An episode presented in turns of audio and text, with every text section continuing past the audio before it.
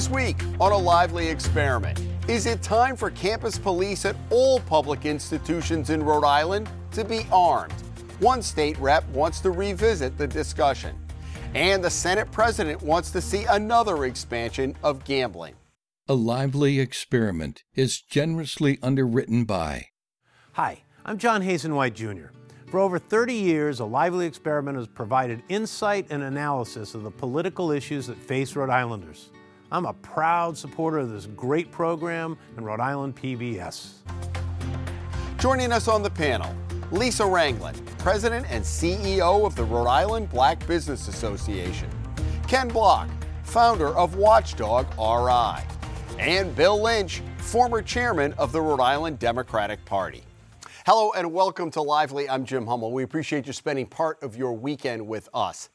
The mass shooting at Michigan State University this week has many college campuses revisiting their safety protocols, and it is likely to reignite discussion about a proposed bill by Representative William O'Brien to have campus police at both Rhode Island College and CCRI to join their counterparts at URI and carry firearms. A similar proposal didn't get any traction at RIC five years ago. Lisa, let me begin with you. This is a evolving discussion and we have the you know michigan state reignites the discussion. I wonder if we're at the point where this is something we want to do or i guess a lot of it will be whether the campus is equipped to do it right? Right.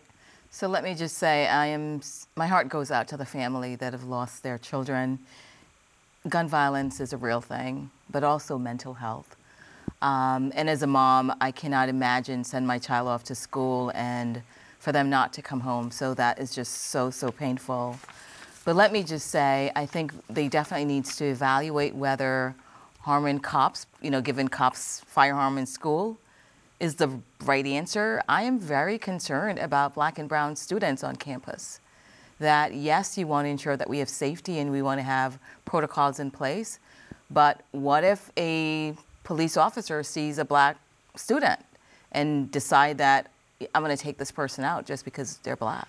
And that's a real challenge. I mean, there was a study recently that I read that says 46% of students says, yes, we feels better when cops are, you know, with firearm on, on campus. However, that same study cited that 37% of black students did not feel safe. So I think we, and we're talking about CCRI, where the you know black and brown students, large population of them. So I'm very concerned. I think we got to protect our children, but I'm not sure if firearm given cops is the way to go. Yeah, where you stand depends on where you sit on this issue. Yeah. Um, eh, uh, try, training obviously would be an issue. What do you think in general? Sure, training is obviously uh, a big part of it. You know, from my perspective on it, I think if you have a protective force to make sure that the uh, student population is safe, it's pretty hard for them to protect the student body when they don't have the uh, armaments necessary to, to repel somebody who's coming in with a lot of firepower. Uh, and I know some, I know personally some campus police officers at Rhode Island College, and they personally feel like they cannot do their job appropriately without arms uh, in the case where somebody with arms shows up. So, you know, I understand exactly where you're coming from, and, and it's a challenge across the board. But I think if the ultimate uh, goal of the police force is to ensure the safety of the students that they're there to protect, it's pretty hard to fight bullets with nothing more than a bulletproof vest. Yeah, I think Lisa's point is well taken, but I, th- I think it's like anything else. Um, it's a balancing act. I think in some places it's been enacted and it seems to be working, but I think that they'll look at it closely here um, with input from law enforcement as well as our academic people. I mean, it, it's a, there are concerns on both sides, but I mean, a bullet doesn't know skin color. And, and I think that if you look at in this country the number of mass shootings, I saw the other day somewhere that there have been more deaths from mass shootings this year than we've had days in the year. Um, so, and, and they're young children uh, from all backgrounds, all races. Um, I mean, it's horrific.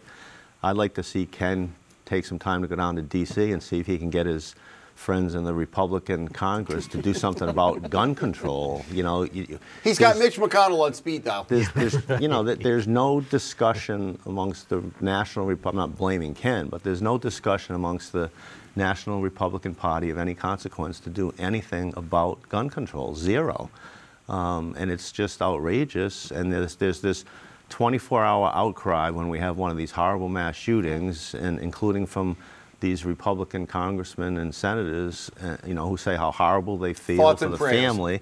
And then 24 hours later, it's just on to other business and nothing happens. And we're the only country in the world that has this proliferation of, of firearms. Um, and it's just horrible. I mean, it, within the last two days, there were gunshots fired outside a school in Providence. Um, you talk to the Providence, you know, leadership in the police department and the mayor's office, and you've got these ghost guns and, and unregistered firearms. Um, so this is not an, a problem in Michigan or just Florida or just California. It's here, it's arrived, it's in Rhode Island.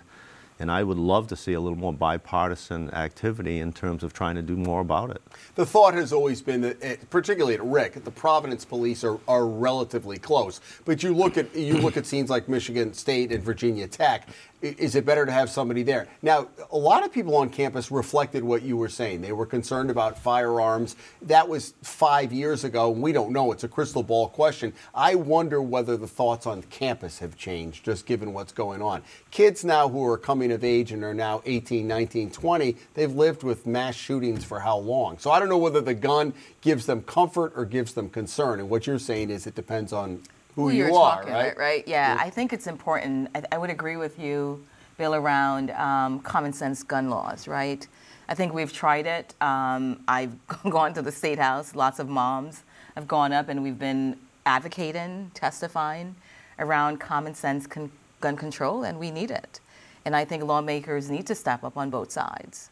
Um, too many families are being impacted by gun violence. And I just think it's, again, thoughts and prayers not going to bring our children back or our family members back, but we got to fix it. And I think you're absolutely correct around we've been talking way too long and we do these, yeah, oh my God, this happened again. Now we're counting 38, 39. But again, I do believe it's important for us to get our hands around it here in Rhode Island. And if it's law or let's get it passed, we got to get common sense con- control. for What sure. about the national discussion? It's been tough.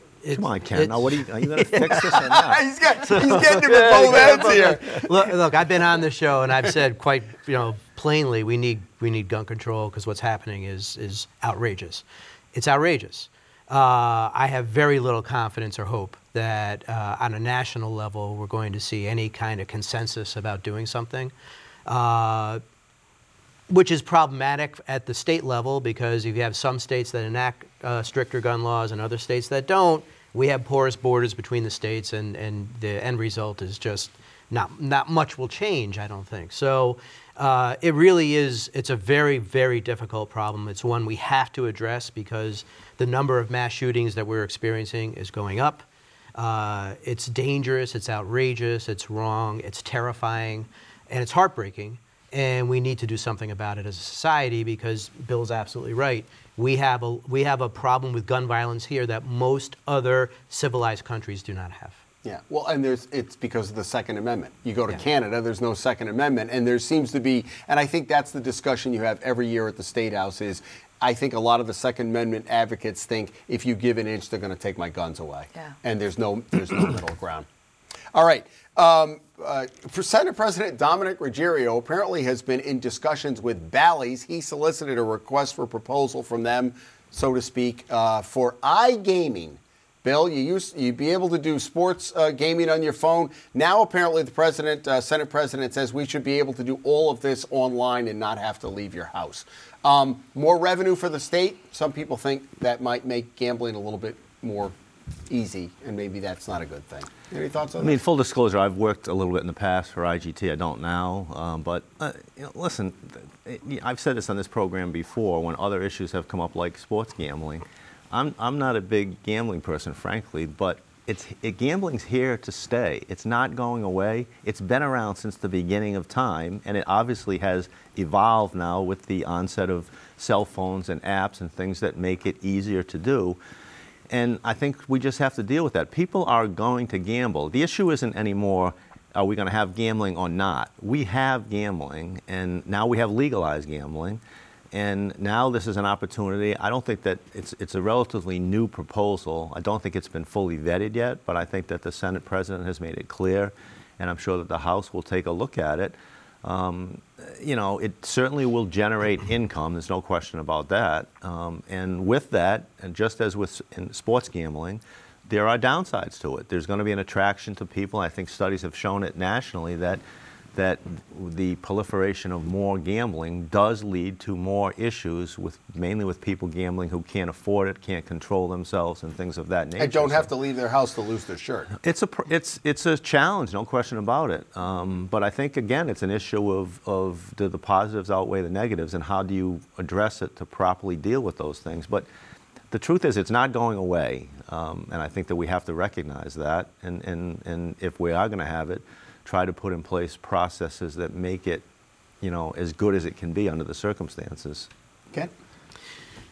So let me start off by saying that uh, when I worked for GTECH back in the 90s, I literally helped wheel some of the first video slot machines into Lincoln Greyhound Park because I helped write the software that sits behind all that to tie them all together. Um, all that being said, I think that Rhode Island is relying far too much on sins and sin taxes for our revenue, right? Gambling taxes, marijuana taxes, you know, so what we're not doing effectively is we're not growing our economy, we're not providing the right environment for businesses to come here to bring jobs and to raise up everybody's boat. Instead, what we're doing is we're, we're taxing all these different sin type activities, uh, which is fine because we're starved for revenue and we have people who want more and more taxes and they just, you know, we want to spend our money as opposed to uh, doing things to help everyone build some wealth. And I think that we need to be better than that. And we have, we, are going to run out of sins to tax at some point, and then what are we left with? We've got to create new sins. Yeah. well, they're right. Lisa? yeah, so I, I understand where the president is coming from from a revenue perspective. I'm concerned about the accessibility and how easy that will be, especially for children. And Bill, you talked about people that can't afford to be gambling. So again, I, th- I think we need to ensure that there's proper um, controls and regulations in place. So this, you know, access to gambling is not going to make people even more in poverty, the poor folks, right? Because they feel like, oh my God, if I gamble, maybe I'm going to win at some point. But you may lose what you don't have. And then how do we deal it with children? I mean, we should be concerned about our kids starting at a very early age. I mean, technology is at their fingertips, right? Mm. So um, I think I understand, and I would agree with you um, as it relates to businesses not just coming into the state, but businesses here in Rhode Island to grow and scale so they can drive revenue stream as well.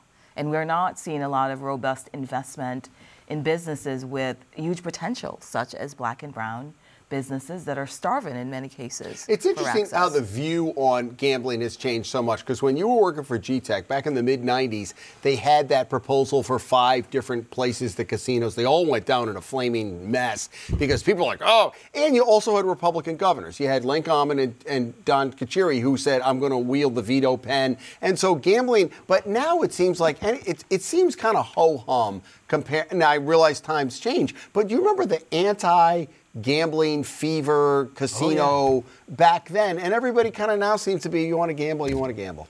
It's certainly become socially more acceptable across the country, and we've relaxed laws about gambling across the country. So, to Bill's point, is it inevitable that it's coming? Yeah, you know, it really is. And and given that framing, does it make sense for us to embrace it? Possibly. But you know, my bigger point though is that we cannot have an effective society, and it's not a great source of revenue to be looking at that kind of uh, funding to keep things going in this state, uh, as opposed to doing the things we need to do to really build a strong economy. What about that? It's the first time I've heard Ken admit that he and the Republican Party responsible for the problems associated with gambling from back when he wheeled, wielded those machines. Ken began.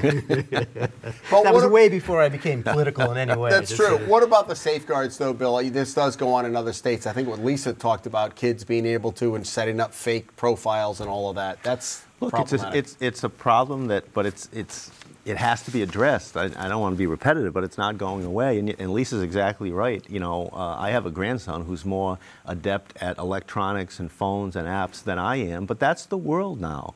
And and whether it's it's educating kids and where the future of jobs are, they're all nobody knows better than Ken that that's the area where there's where there's a, a, a growing economy going forward. And look at these businesses like gambling are not immune to that. They recognize that.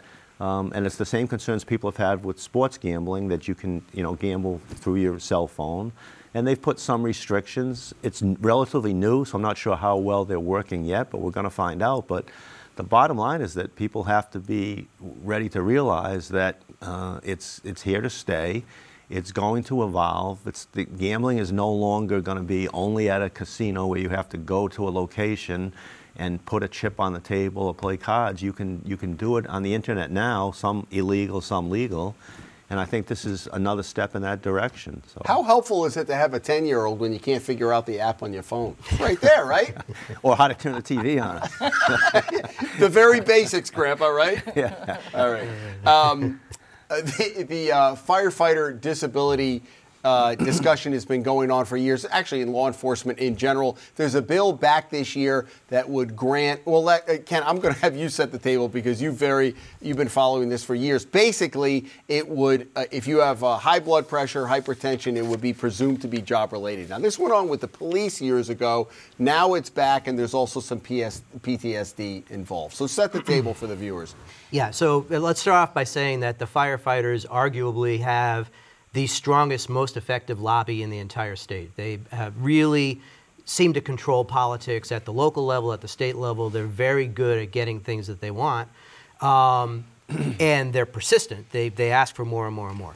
Uh, this particular set of bills is troublesome to me for a couple of reasons. First of all, um, while there are some very fit and ve- very active firefighters, there are also some that very much are not, and they're obese and they have other issues. So if they have high blood pressure and they have hypertension, which is the same thing, or they have other issues, do we have, is there really medically is it true that their condition is brought upon by their job as opposed by the general state of their health?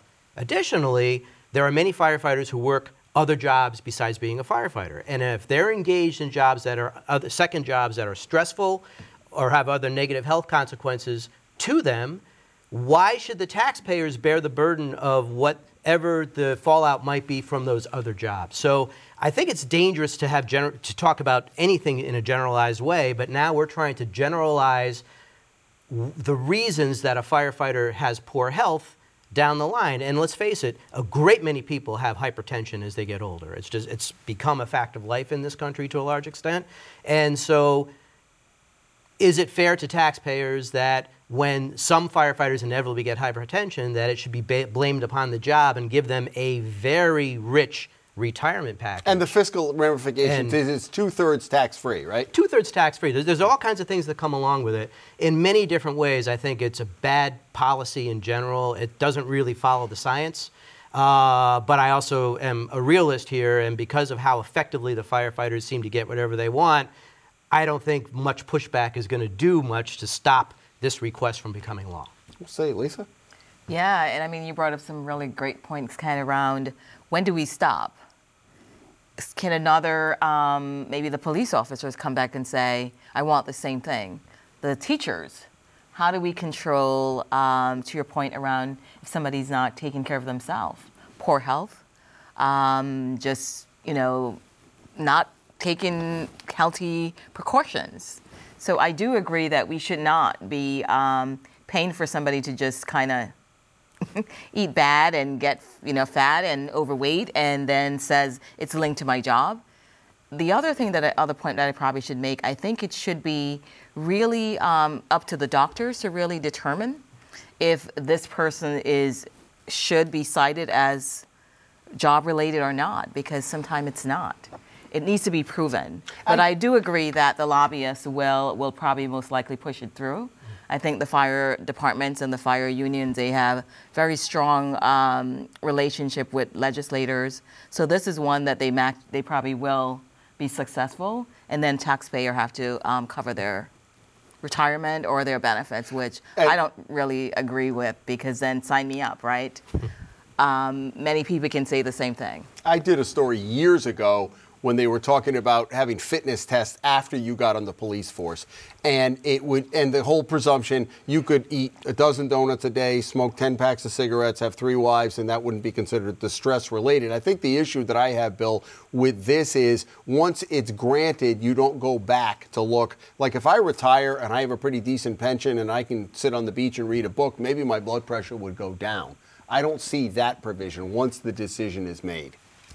I think the difference, though, with this bill is is the, the hypertension issue. I think gets maybe too much um, focus. I think the issue in the bill uh, that I've seen is in the new issue is this um, discussion about post-traumatic stress and whether or not that should be a qualifying um, problem for a firefighter. And look, I think there already is some provisions where medical people are involved and there can be challenges made and reviews done, but I have to say, and you know, I'm not, I'm not a, I don't, I don't represent any firefighters at the state house, so I don't really have a, a, a, you know, a dog in that fight. But you know, I'm leaving here to go to court this morning. I'm not running into a burning courthouse. I'm not showing up at a scene of a car accident and picking someone's hand up and it's not connected to their body anymore. You know, these are th- realistic things that we require our firefighters to do in Rhode Island, unfortunately, on a daily basis. And, and I think you can't ignore that. Um, so um, I, I, think it'll be a, a, a lively discussion. Um, and I think that firefighters and, frankly, police officers um, do um, deal with issues of significant psychological import that many of us don't. I don't. But haven't haven't they always? Isn't that part of the profession? Well, but is, it gotten worse you know, in 2023 than it was in 1983? I would say, unfortunately, yes, and that's a critique of us as a society. And we started this discussion this morning talking about mass shootings, um, which have unfortunately become sort of a almost an, an, acknowledged regular event now, and I don't think that they were 30 or 40 years ago. And I think we've changed, not always in a positive way, um, this world and this country and this state. Um, so yes, I think I think that the responsibilities and the issues that firefighters and police officers deal with have changed dramatically over the past 30, 40, 50 years, and I think we have to recognize that. You get the final word on that. Why does he get the final word? Because, because we started out with him. yeah, we, we, don't have a stop clock on it. I'm keeping it going in my head here. Mental timer. Go ahead. Yeah, it's uh, at some point enough is enough, and and the firefighters come back to the table every session. They're asking for more. They ask for more. They ask for more.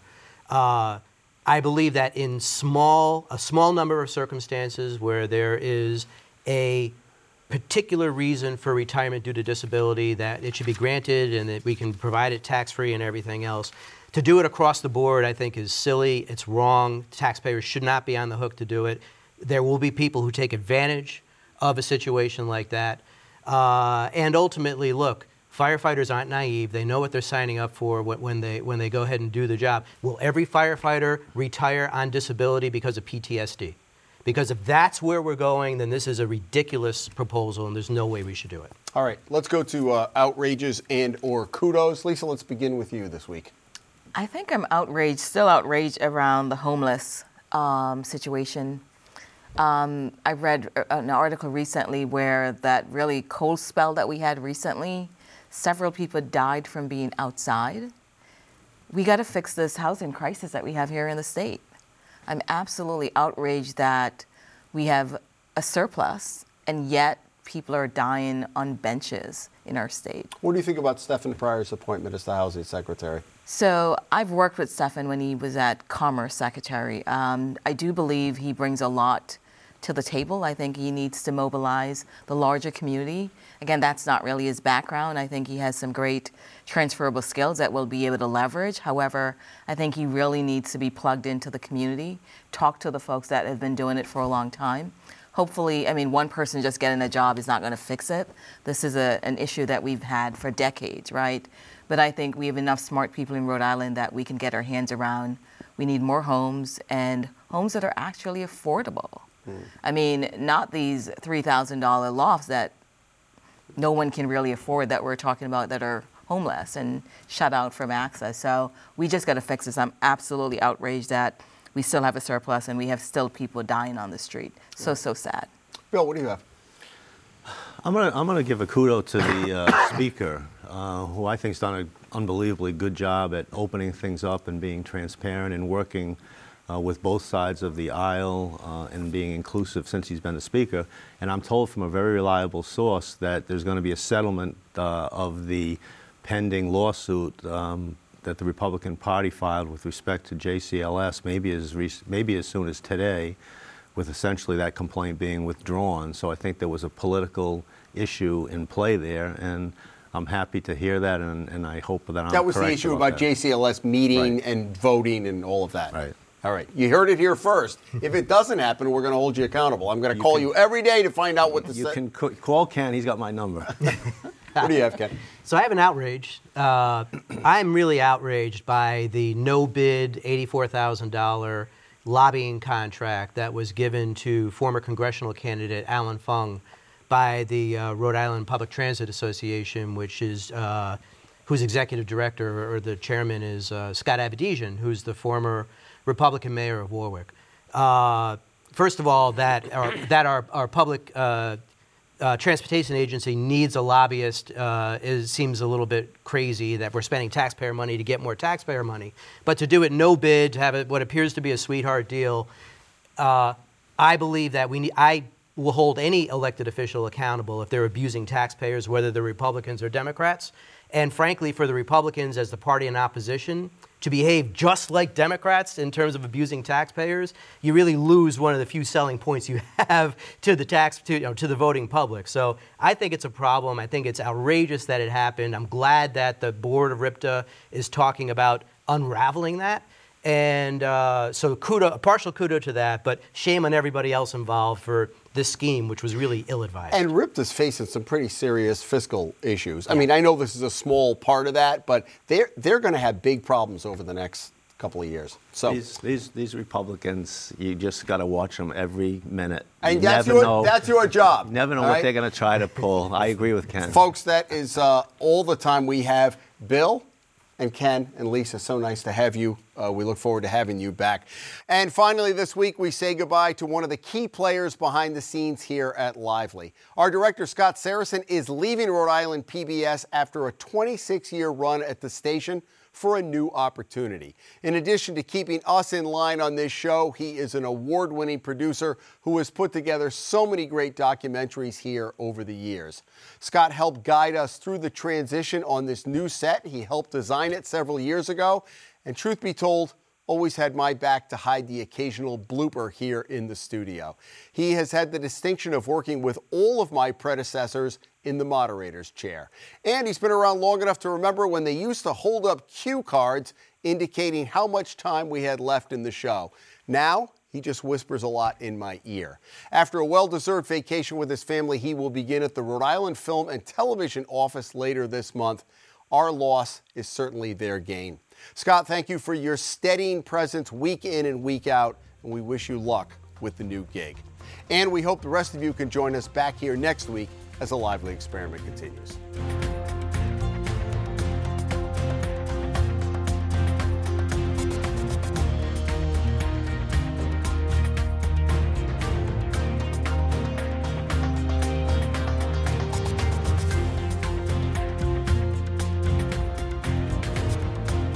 Lively Experiment is generously underwritten by. Hi, I'm John Hazen White Jr. For over 30 years, A Lively Experiment has provided insight and analysis of the political issues that face Rhode Islanders. I'm a proud supporter of this great program and Rhode Island PBS.